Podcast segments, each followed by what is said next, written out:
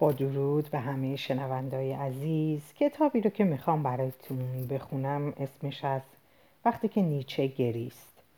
این کتاب نویسندش اروین یالوم هستش و اینکه من این پاره رو می‌ذارم برای شرح حال نویسنده و ترجمه و یادداشت مترجم. و از جلسه بعد قسمت اول و پاره اول رو شروع می‌کنیم شرح حال نویسنده در سیزدهم ژوئن سال 1931 در واشنگتن دی سی به دنیا آمدم.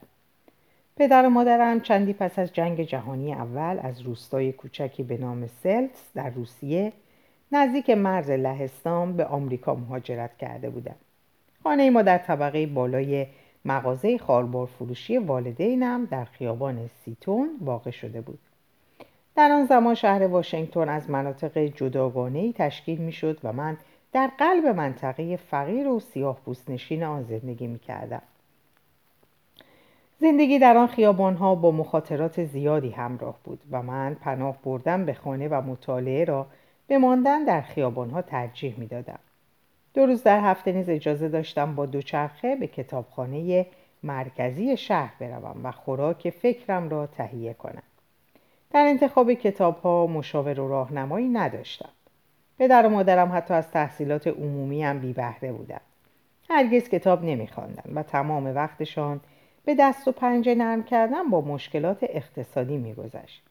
کتاب ها را بلحوثانه و بیش از هر چیز بر اساس نحوه چیدشان در کتابخانه انتخاب می‌کردم. اول کتاب های بزرگی که در قفسه میانی چیده شده بود یعنی زندگی نامه ها توجهم را جلب کرد. یک سال تمام را به مراجعه به همان قفسه گذراندم و از آ تا زد همه را خواندم ولی معمن اصلی را فقط در داستان یافتم داستانهایی که مرا به دنیای متفاوت و بسیار راضی کننده تر از دنیای دوروبرم می بردن و سرچشمه الهام و خرد بودند. آن روزها فکر می کردم رمان نویسی لطیفترین کاری است که ممکن است از عهده انسانی براید و هرگز از این اعتقاد دست بر نداشتم طرز فکر حاکم بر یهودیان آن دوره مشاغل محدودی را برای جوانان مناسب می‌دانست همه همسالان من یا به دانشکده پزشکی می‌رفتند و یا در کنار پدرانشان به تجارب به, تجارت مشغول می شدن. برای من دانشکده پزشکی به تولستوی و داستایوفسکی نزدیکتر بود.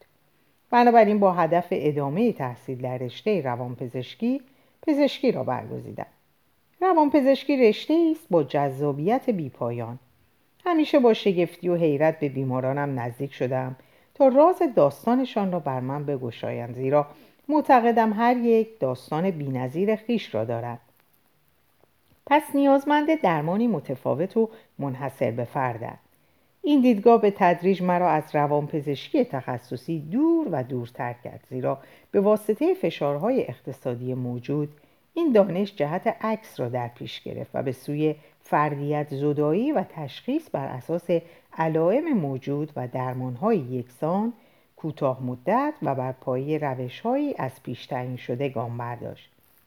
نخستین نوشته هایم مقالاتی در نشریات تخصصی بود اولین کتابم گروه درمانی نظری و کاربردی در 700 هزار نسخه چاپ شد و به عنوان کتاب مرجع برای کارآموزان مورد استفاده قرار گرفت.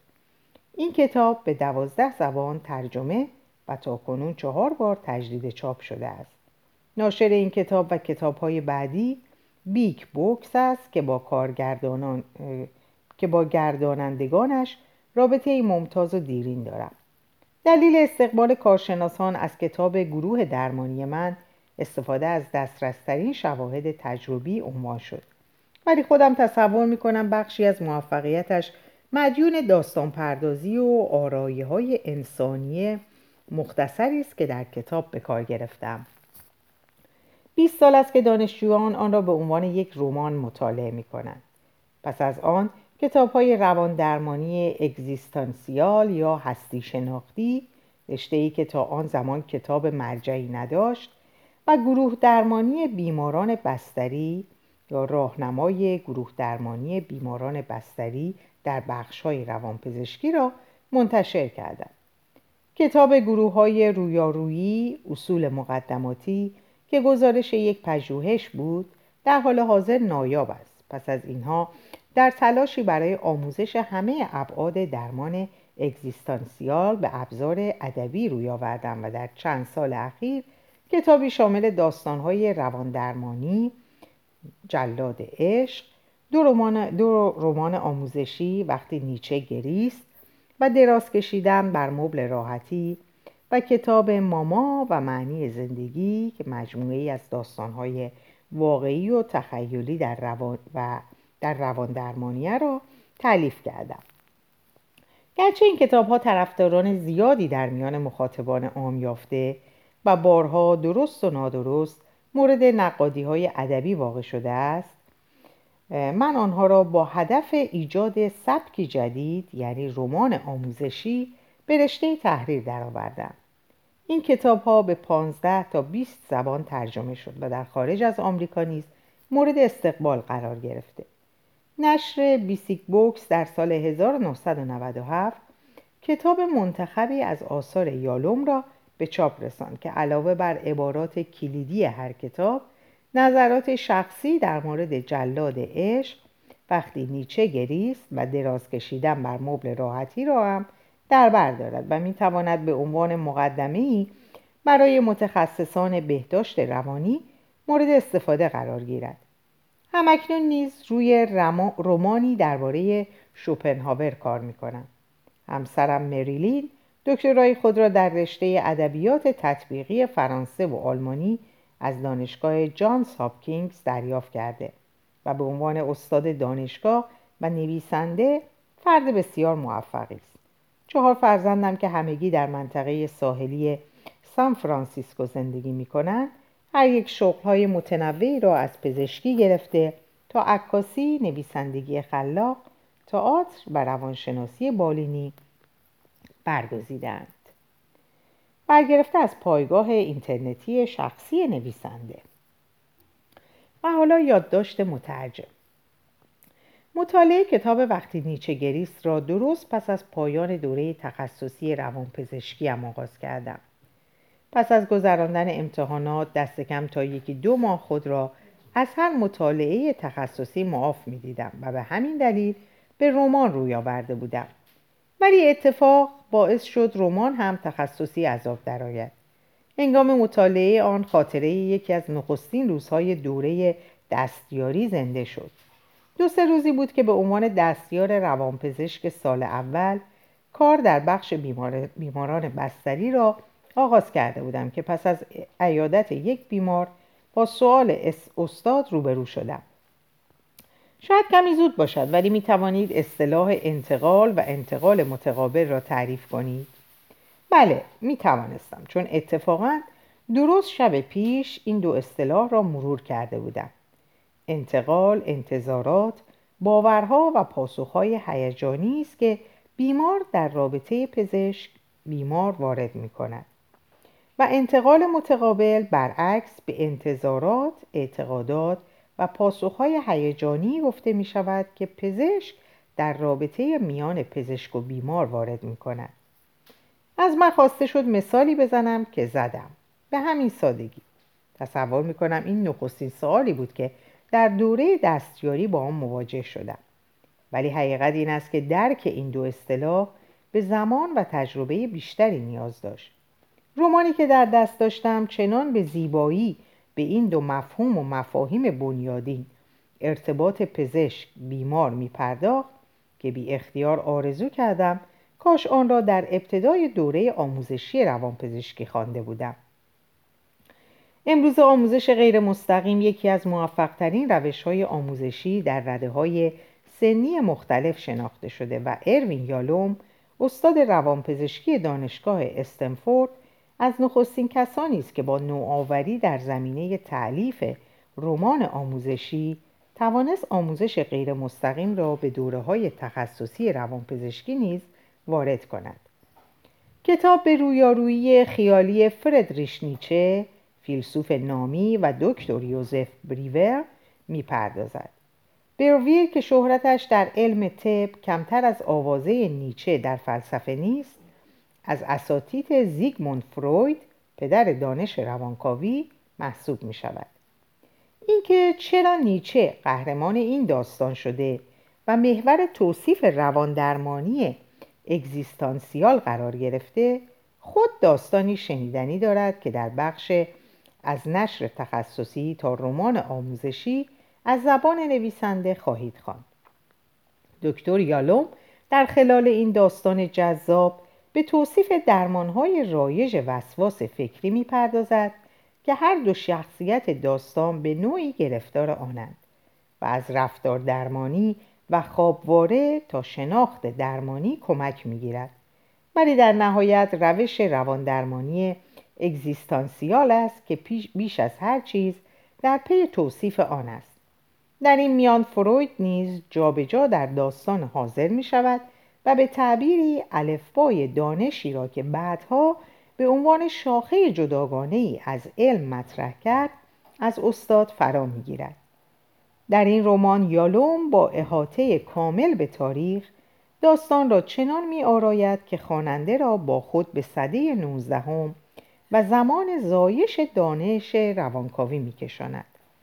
امروزه با پیشرفت علوم و روزآمد شدن اطلاعات خصوصا در حرفه پزشکی بسیاری از ما فراموش کردیم که پیشکسوتان از کجا آغاز کردند و چگونه اندیشیدند تا توانستند نخستین سنگ هر دانشی را بنا نهند یالوم گروه درمانگر و روان درمانگر اگزیستانسیال با تیزبینی خاص خود و با بیان جزئیات کار دکتر برویر هنر توجه به رفتار غیر کلامی بیمار را به پزشکان و روانپزشکان جوان میآموزد اینکه در جزئیات چهره لباس لحن و کوچکترین حرکات صورت و اندام بیمار نشانه هایی در خور توجه موجود است که اطلاعات زی قیمتی در اختیار طبیب قرار می دهد.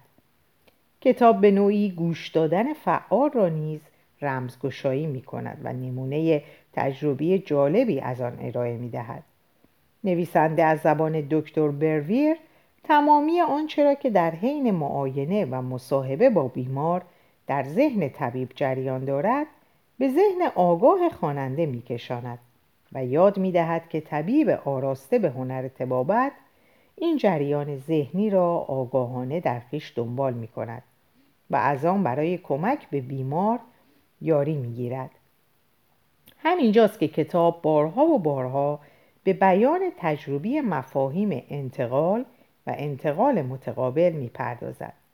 نمونه های این دو, چن... دو چنان فراوانند که خواننده کنجکاو را در سطر سطر کتاب به خود می‌خوانند.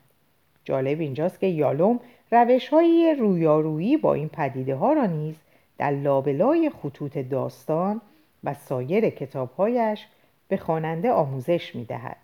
در واقع یالوم را می توان به حق آموزگار این دو مفهوم اساسی نامید. او خود در جایی گفته است بهترین تنیس بازان دنیا پنج ساعت در روز تمرین می کنند تا نقاط ضعف بازی خود را رفع کنند. اساتید زن با اشتیاق حاضرند در سکون بیپایان ذهنی فرو روند. یک بالرین حفظ تعادل را در خود به کمال می رساند. کشیش همواره در حال آزمودن وجدان خیش است. هر حرفه تخصصی دارای قلمرویی است که شخص برای متخصص شدن لازم است در آن تبهر یابد برای یک روان درمانگر این قلم رو دوره آموزشی خستگی ناپذیر بهسازی خیش است که هرگز از آن فارغ و تحصیل نمی شود همان که به اصطلاح انتقال متقابل خوانده می شود نویسنده در توصیف رفتار برویر نحوه برقراری یک رابطه درمانی درست را آموزش می دهد. رابطه ای که شکل نمی گیرد مگر با برقراری تعادل میان سه نقش محوری طبیب شنونده همدل، متخصص و فرد دارای اقتدار درمانی هنری که برویر در ارتباط با مراجعان مطبش حتی زمانی که درمان بیماری از حیطه تخصصیش خارج است و کار به ارجای بیمار می انجامد به کار می گیرد و متاسفانه در تبابت امروز رو به فراموشی است. خلاصه اینکه کتاب خوانندگان خود را خواهد یافت و این یادآوری ها تنها با این نیت انجام شد که دقت خواننده را هنگام مطالعه متن دو چندان کند کتاب وقتی نیچه گریست سال گذشته از زبان آلمانی به فارسی برگردانده شد و توسط نشری در اختیار دوستداران کتاب قرار گرفت. ولی از آنجا که در معرفی آن بر جنبه آموزشی کتاب و شناخت نویسنده تأکیدی نشده بود از دید بسیاری از خوانندگان تخصصی دور ماند. چاپ این کتاب ادامه کار ترجمه را از نسخه انگلیسی با تردید روبرو کرد ولی در نهایت با توجه به اهمیتی که نویسنده به آموزشی بودن رمانهایش می‌دهد و نیز لزوم شناساندن او و سبک خاصش به خواننده فارسی زبان بران شدیم تا کار را به اتمام برسانیم. لازم به ذکر است که پانویس ها عمدتا برگرفته از دایره المعارف بریتانیکا و درسنامه جامعه روانپزشکی کاپلان و سادوک است. در معدود مواردی هم که نویسنده عینا از عبارات کتاب چنین گفت زرتوش در متن استفاده کرده. برگردان استاد داریوش آشوری مورد استفاده قرار گرفته. بخش انتهایی کتاب با عنوان از نشر تخصصی تا رمان آموزشی گزیده ای از فصلهای هشتم، نهم و دهم کتاب منتخبی از آثار یالوم است که به چگونگی شکلگیری این رمان از زبان نویسنده می‌پردازد. املای فارسی تمام اسامی موجود در کتاب به پیشنهاد دوست و همکار گرامیم آقای آرش حجازی مدیر نشر کاروان از کتاب فرهنگ تلفظ نامهای خاص تعلیف آقای فریبرز مجیدی و بر اساس تلفظ آن نام در کشور مبدع انتخاب است. و اینکه بله در اینجا گفتار مترجم هم به پایان می‌رسه و در بخش آینده میریم سراغ اولین پاره این کتاب. در ضمن مترجم کتابمون هست خانم سپیده حبیب. پس تا جلسه بعدی براتون امید ساعتهای خوبی رو دارم و به خدا میسپارمتون. خدا نگهدارتون باشه.